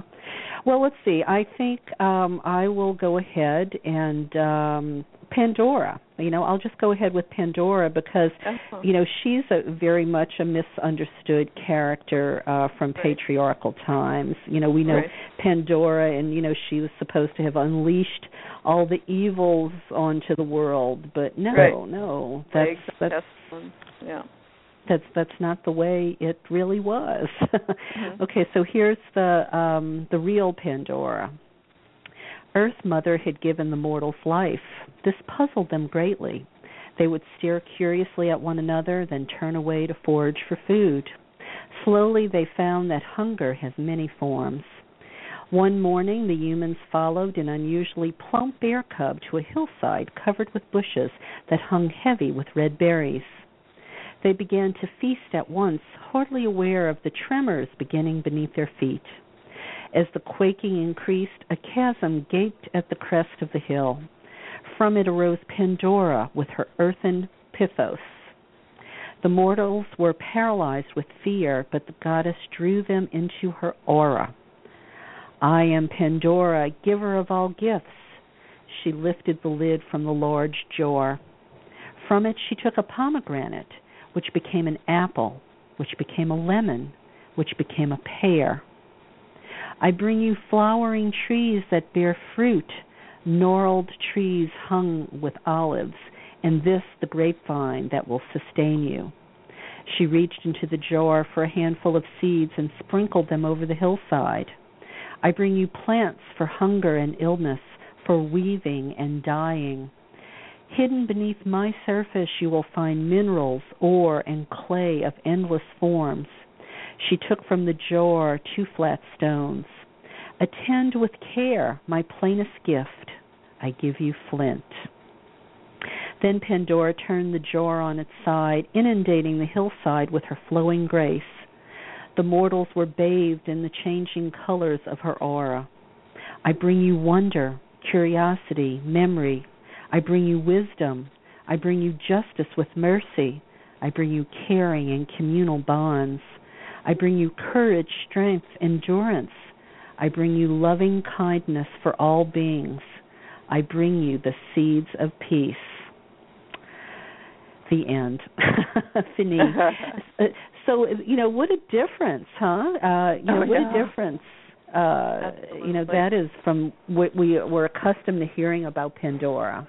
Yeah, yeah, and and actually in her patriarchal story, it's kind of parallel to the way Eve was made over. You know, the stories in the Adam and Eve story, all the elements there had earlier meanings from the older religion. So the tree wasn't the forbidden tree with the fruit of knowledge. You know, the sacred bough was a very positive uh, religious symbol, and the snake shake, um, shedding and renewing again had positive connotations in the goddess religion. Um, and of course, the woman, as we've talked about, had a central place in ritual. So that's all turned on its head. You know, the woman is told not to do this. Do not pick that fruit over on that tree. do mm-hmm. not to the snake that would make you do it. And in Pandora's patriarchal myth, do not open that box. Well, oh, women are so, you know, disobedient. She opens the box, and out comes, as you say, you know, all the um pestilence and famine and problems for the human race because that girl opened the box. So wow. it's outrageous how much it was changed, but I'm hoping to um, you know, save her rep here. there you go. Well, and uh, listeners can also find uh, the pre patriarchal or pre classical uh, myths of Themis, Aphrodite, Artemis, Selene, Hecate, Hera, Athena, Demeter, and Persephone. What what a little jewel here. I I bet Beacon Press is going to wonder why all of a sudden they're they're getting orders for this old book again, Charlene. yeah. Right. Well, um you know, I, I guess uh, I, I wonder if there's anything else um, you know you want to share about any of this. Oh, just that um, I I feel in the 70s there was such an energy for recovering this, and it seems to have gone in waves. You know, we we should never think that it's dying out because it seems to go in waves, and every few years there's another burst of new people getting interested in this. Mm-hmm. Um, and it seems, as you were talking about some of these themes getting into films, it seems that we might be at the beginning heading toward a crest again and so I'm I'm so happy that you opened this discussion again because I actually think it's quite timely, and we shall see. We shall see. well, and you know, and I would like to encourage my listeners out there, don't wait for somebody else to do it, you know. It's like mm-hmm. we we keep talking about, you know, uh the Dalai Lama says it'll be western women that'll save the world. Well, women, nobody's going to hand it to you. You got to take it. Mm-hmm. So, you know, let's just uh let's just start doing this ourselves, you know. Don't uh uh you know, don't wait for somebody else to tell you it's okay and don't be afraid to um, attach your own interpretations to these things. You know, um, I, I know that might sound a little scary because you know we always, you know, when we think of the Bible, right? We think, oh, the Bible's supposed to be the Word of God. Well, come on, give me a break. You know, it, it was written by men, and we can create a goddess Bible that's written by women. Yeah. But you know, in, instead of instead of women, uh, you know, being subservient and dominated, you know, it's it would yeah. be a, a book of empowerment. Uh huh. And it's of course so important to dislodge the very central belief, even by people who aren't religious in this culture, that you know m- men are the same form as God, women aren't. So that's such a pernicious um, and deeply planted social belief. Yeah, yeah. We we have a lot of uh, of, of relearning to do, reprogramming, you know, and and even with ourselves, you know, because it you know we we fall back into um, you know these these ideas that we grew up with. Um, you know, it's it's a constant. Uh, you know, a constant remembering that uh, uh, you know we we have to create the new normal. Mhm. Mhm. Right. So um, I, I guess um, my only other question, and, and like you said, you know, you didn't want to bog down this this beautiful little book with, uh, you know, with tons of end notes and things like that. Although you do have uh, oodles and oodles of sources at the back. I mean, when you found the clues, I guess I'm just wondering, what did the clues look like? Was it, you know, was it, uh, you know, Greek pots, or or was it just a multitude of sources that enabled you to glean these myths?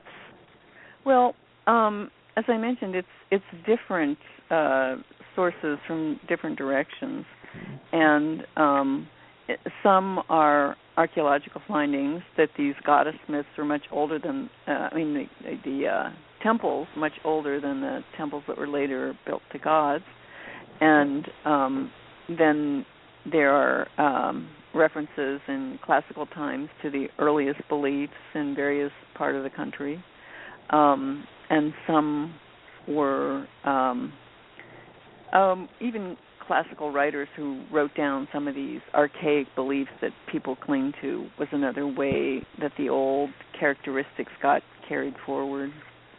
So, um, you know, just to be, I remember I used to be riding home on the bus from the uh, classics library at UC Berkeley, and I would be so excited. I must want to grab everybody in the bus or just shout, "Wow, Pandora wasn't an evil, stupid girl who opened a box full of ills.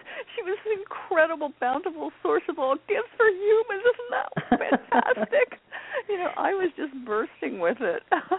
well, it, so, it it uplifts you. You know, suddenly, you know, did. woman is taken out of the realm of she can't. You know, she isn't always the evil one.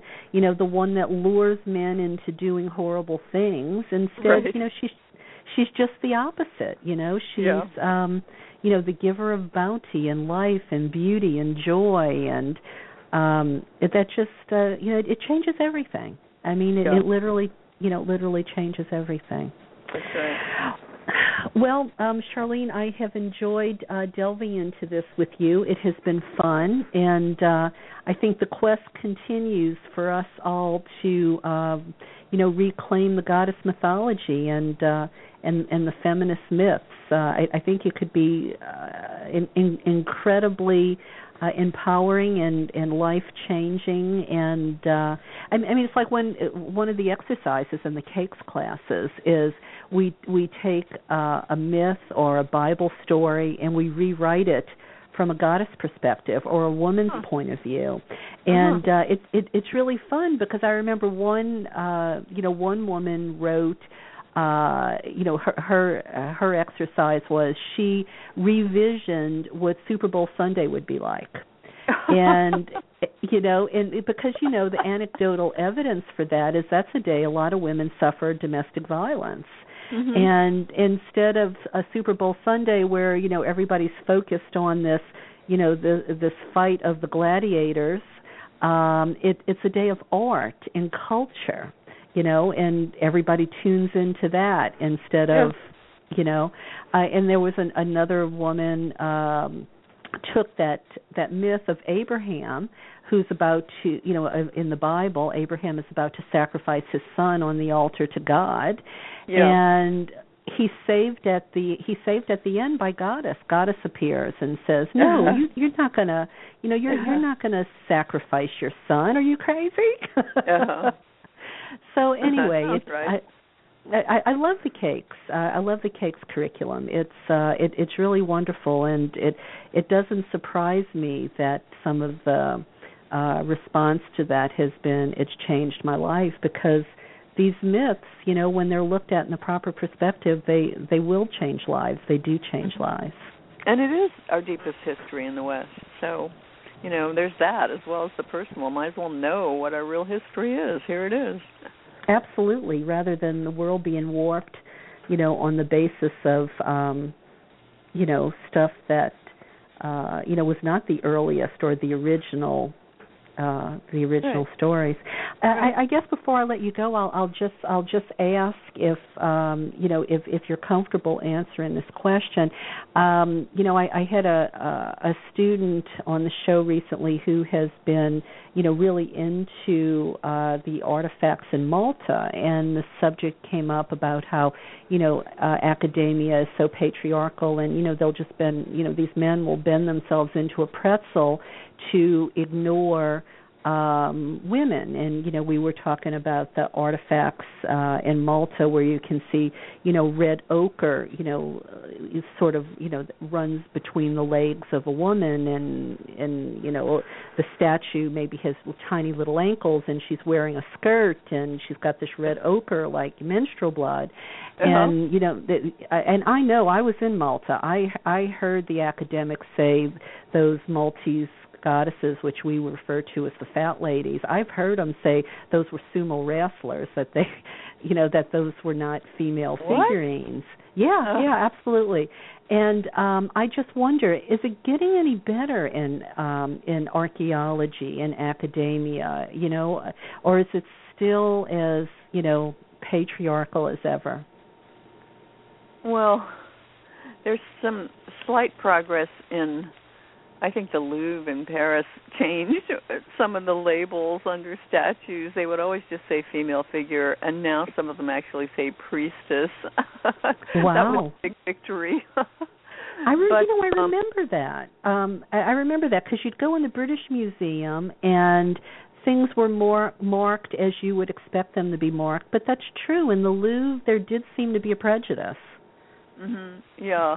Well, that's changing slightly, but really um, I, if people are interested in what's happened in archaeology with uh, the person who changed the whole field, drawing attention to the pre-patriarchal cultures, and it, wasn't patriarchal, all, patriarchy all the way down. That the earliest cultures in the early ne- Neolithic were quite different. That was, of course, the great archaeologist Marija Gimbutas, and um, on the website for the Institute of Archaeomythology, they have a journal of archaeomythology, online journal, and I wrote an article there about the politics of science and the case about Marija Gimbutas, what happened to her, because there was a big a, attack on her work uh, led by this patriarchal figure, and then joined in by women who wanted to, you know, be on the winning side. Some women joined in, and it's really hair raising and it really undercuts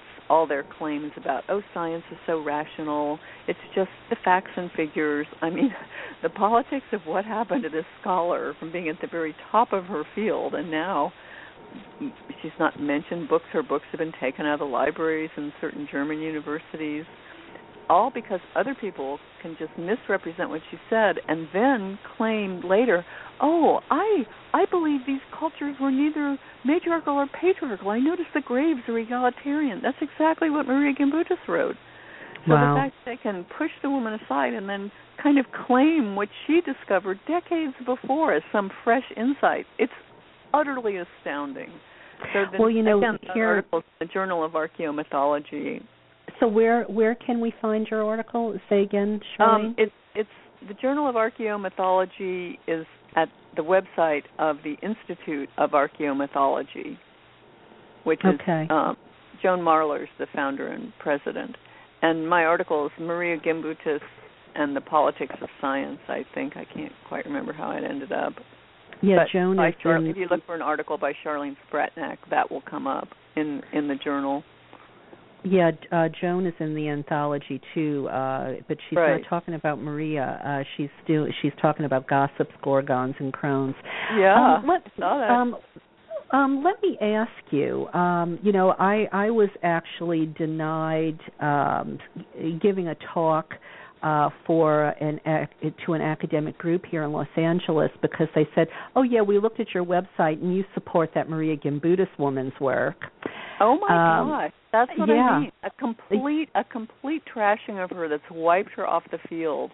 Well, you know what oh, I said to you, them. You know, I really wish you would refer those people to this article so they could just see what they've been suckered into. It's outrageous. All right, I, I, I, I will. Well, well, you know what my comeback was? I said, well, you know, I happen to think that I'm part of the cognitive minority. You know, like the scientists who were trying to tell the Vatican that the world wasn't flat.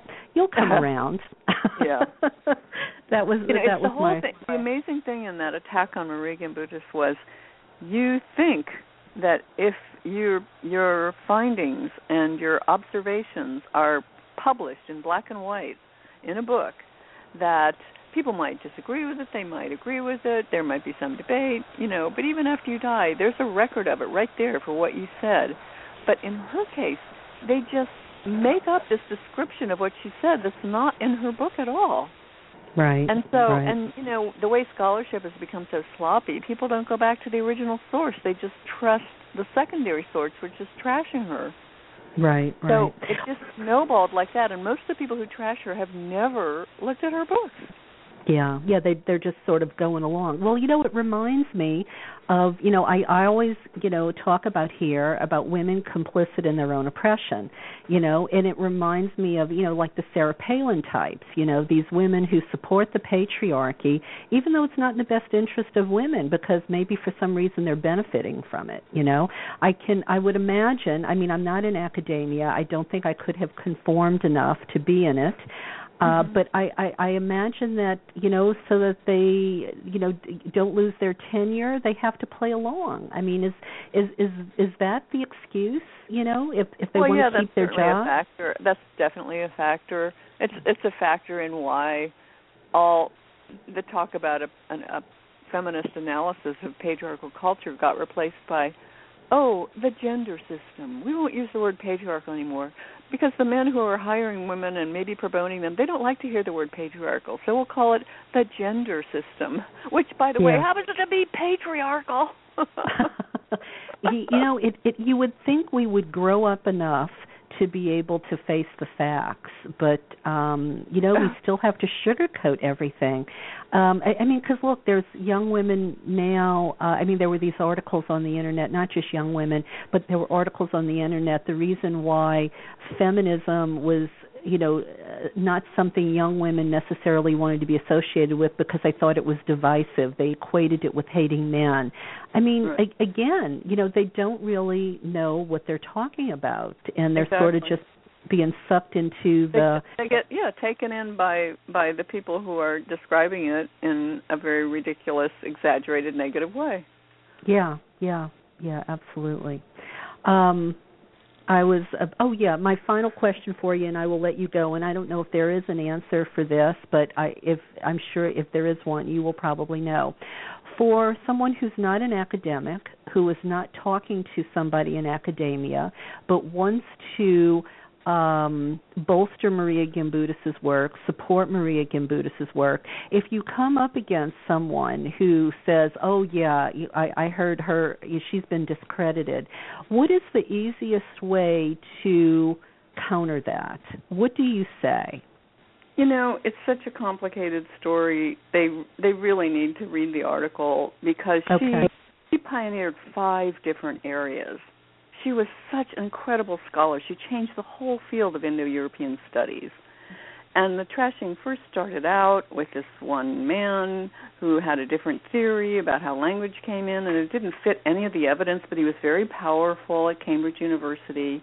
And so he started this whole thing against her, and people who wanted to get grants from him jumped on.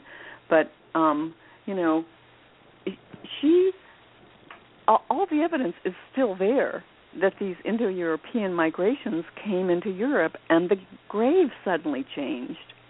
They can't they can't undo that. They can't throw that out the window just because right. they don't talk about it. Right. So, you know, she noticed this huge cultural shift when these Indo-European migrations came into what she calls old Europe, southeastern Europe and they can say, "Oh well, no, we don't think that's the way Indo-European language came in. We think it came in uh, with farmers coming up from Turkey."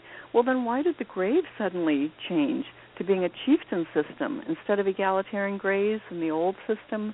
Suddenly, a barrow grave with the chief buried in the middle and all his horses and retainers and valuable property put in there and a patriarchal social system and a sky god and and the adoration of warfare and weapons all that changes. It wasn't because farmers came up from turkey.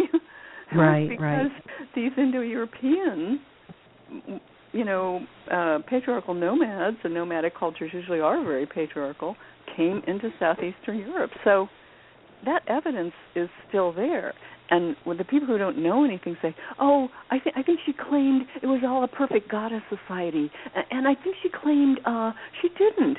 She uh, she said this was neither matriarchal or patriarchal. It was something very different.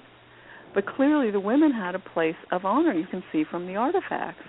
Right. Um, so, the evidence she was talking about is still there and the, it's just a matter of people misrepresent. If you ask them, why do you think she's been? Dis- what are, what are the grounds on which you think she's been discredited? That's a very interesting question to ask.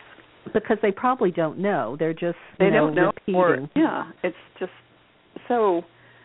Yeah, they're they're ridiculous. parroting the propaganda. it is prop. It absolutely was propaganda. You know, this guy Yeah. would show cartoon figures in his slides. Oh, here come the barbarian invaders coming to Europe, like Gimbutas says. Ha ha ha. Well, these migrations did come in. You know, well, all migrations instead of invasions, if you want, but they happened. There's so much evidence that they happened. Um the woman from Germany, Heide Abendroth. I know she's got three Huh. names, and I can't Brittany remember. Abendroth, yeah. I remember she talked about how in Germany they wouldn't even let her speak about this. And I don't know, Charlene, you may have a different opinion and and but it almost feels like it goes it goes to why patriarchy will allow women to have Mary or some docile goddess who uh isn't going to threaten them. But it feels like it, this is all sort of a strategy whether it's conscious or unconscious to you know n- not be willing to explore anything different to keep the status quo i- exactly like it is and not uh you know it, it, it's people who aren't interested really in equality i think Oh yeah, definitely. And and also just to for a lot of men, it's just uh unbearable that there's a great woman at the top of their field. They couldn't stand it. yeah But Yeah, there's so many absolutely. women got suckered in to these descriptions which are not at all what she said. Yeah. Well, I I just I uh, you know if if I I vision that when Hillary starts running for president, we are going to just like we saw racism like we have never imagined still existed in this country. I think we're going to see sexism like we have never uh imagined. Uh you know, I I think we should all just brace ourselves because it's coming. Uh you know, it it it's just so threatening to some men and it is such a shame uh but you know what they they have to evolve or die and well, and and I as you say, has been revealed in the past couple of years with just shocking things that have been said and done. I you never thought you would have seen that again. Yeah and and I almost feel like all of you know the light has to be shed on all of this so that the ugliness can't continue to be swept beneath the rug you know I Yeah. I I think this is all coming to light for a reason and it's so you know people have to wake up you know i i think uh i, I think it's all part of the the cosmic strategy Yeah. Well, women do have to realize how intense the feelings are against women having rights and dignity and equality. yeah. Yeah and i mean in these commercials that these republican women are putting out saying stuff like well women don't really care if there's a minimum wage. Women don't really care if uh they don't make what men make. I mean how do they where do they find these women? I i guess they paid them a lot. I don't know. I don't well, know. Well, as Andrea Dworkin wrote about decades ago, the Christian right really scares women and the right in general. You know, you won't be protected. You'll be out on the street with your children. you yeah know. So uh there's quite a bit of fear mongering that goes into it. Yeah, absolutely. Well, Charlene, thank you so much. Um, you know, thank you for being on the show tonight and for your past uh, you know uh, times you've been on the show, listeners, uh, please go look in the archives. We've had conversations before, and thank you again for being in uh, in the anthology as well. Uh, you know, oh, yeah. I, I really I really appreciate it. I hope you got your book. Did it arrive? I did. Yet? I did. I'm reading it. It's good. really. Good. Mm-hmm. Good. Well, thank you. Thank you for your participation, you know, here on the show and uh, also in the anthology. And, uh, you know, no doubt we will cross paths again down the road. Right. Okay, great. Thank well, you. thank you, Charlene. I really appreciate it. Okay. Well, listeners, I hope you enjoyed uh, tonight's first installment of uh, Feminist Fairy Tales and Goddess Mythology Month. Uh, next week, um, Barbara Walker will be with us, and the following week we will have Merlin Stone's partner um, with us, uh, you know, to talk about uh, her work as well.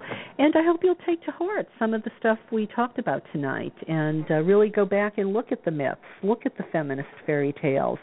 Uh, don't be afraid to rewrite our stories. Okay. So, um, as uh, as we come to a close tonight, um, I just had a few more things I wanted to share with you. Um, uh, what's coming up for me real soon? Well, uh, the book launch party is over, and uh, but this Saturday I have a presentation in Westlake Village at the Center for Spiritual Living on October 4th called "Founding Mothers: Unearthing Our Rich Female Legacy." And then the following Sunday, uh, October 5th, I'm at Pagan Pride Day in Rainbow Lagoon in Long Beach, discussing the need for us to claim and tell our new stories, just like we were doing uh, here tonight. Uh, then the following Columbus Day weekend, I'm up at Isis Oasis for the Fellowship of Isis convocation, and I'm going to be giving a presentation on Saturday night on the importance of adopting uh, goddess mythology and spirituality for a more sustainable future. Then a bit further out, I've been talking about this on and off on the show, but the Sacred Tour to Turkey, scheduled for May 2015. Yes, uh, it is. Uh, you know, it is out there now. We have a website. Uh, you can go on my Facebook page, uh, uh, or you can go to uh, Nabila Tours, N A B I L A Tours. They are our tour operator. Uh, but probably the easiest thing to do is uh, go to Karen Tate Facebook page, and uh, there's some links there. There's a Facebook event set up for it. Uh, I will be leading a tour uh, to Anatolia, as Turkey was once called, which meant land of the nourishing mothers. Uh, I'll be leading it with Dr. James Rietveld, and uh, you can find the itinerary and the price and all the terms. Uh, we're going to be going, uh, leaving May 23rd for 16 days and the tour is for women and men and you know what i am sure it will be something you will cherish uh, for the rest of your life so until next week uh, dear listeners uh, let me leave you with um, something nice since we're coming upon uh, the season of Samhain and Hallows. How about this by Abigail Spinner McBride called Pass Through the Portal? Uh, enjoy it, and I hope you enjoyed our conversation tonight. At this time of Samhain, when the veils between the worlds are thin, through the power of one mind, with the pure love of one heart, we open a portal to the other side. We peel back the veil and we call to those of our ancestors and beloved dead who would like to experience this time of magic with us. We invite them to be fully present in this sacred space, to see through our eyes, to move through our bodies, to speak through our words, and to dance in this space with us until we close our circle when they will return across the great divide. We welcome the ancestors. Blessed be.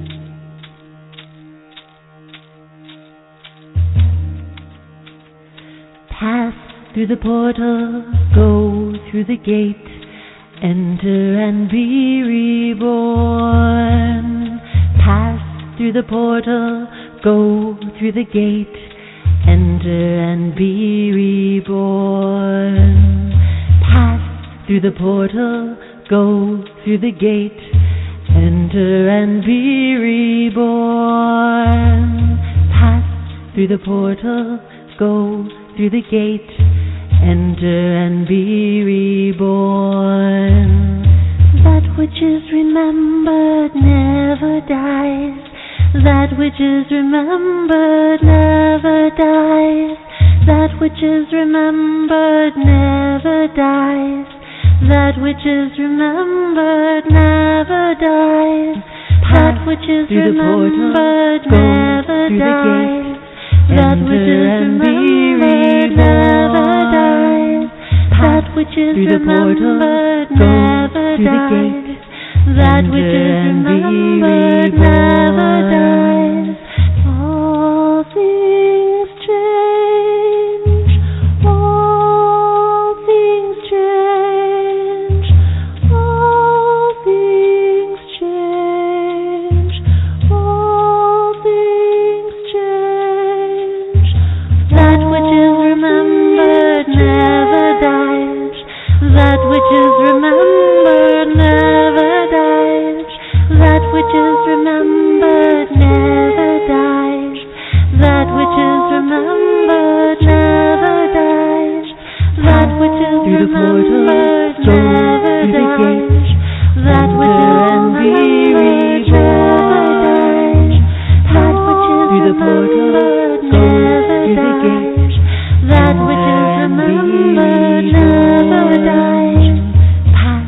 through the portal, go through the gate, enter and be reborn. Pass through the portal, go through the gate, enter and be reborn. Enter and be reborn. Enter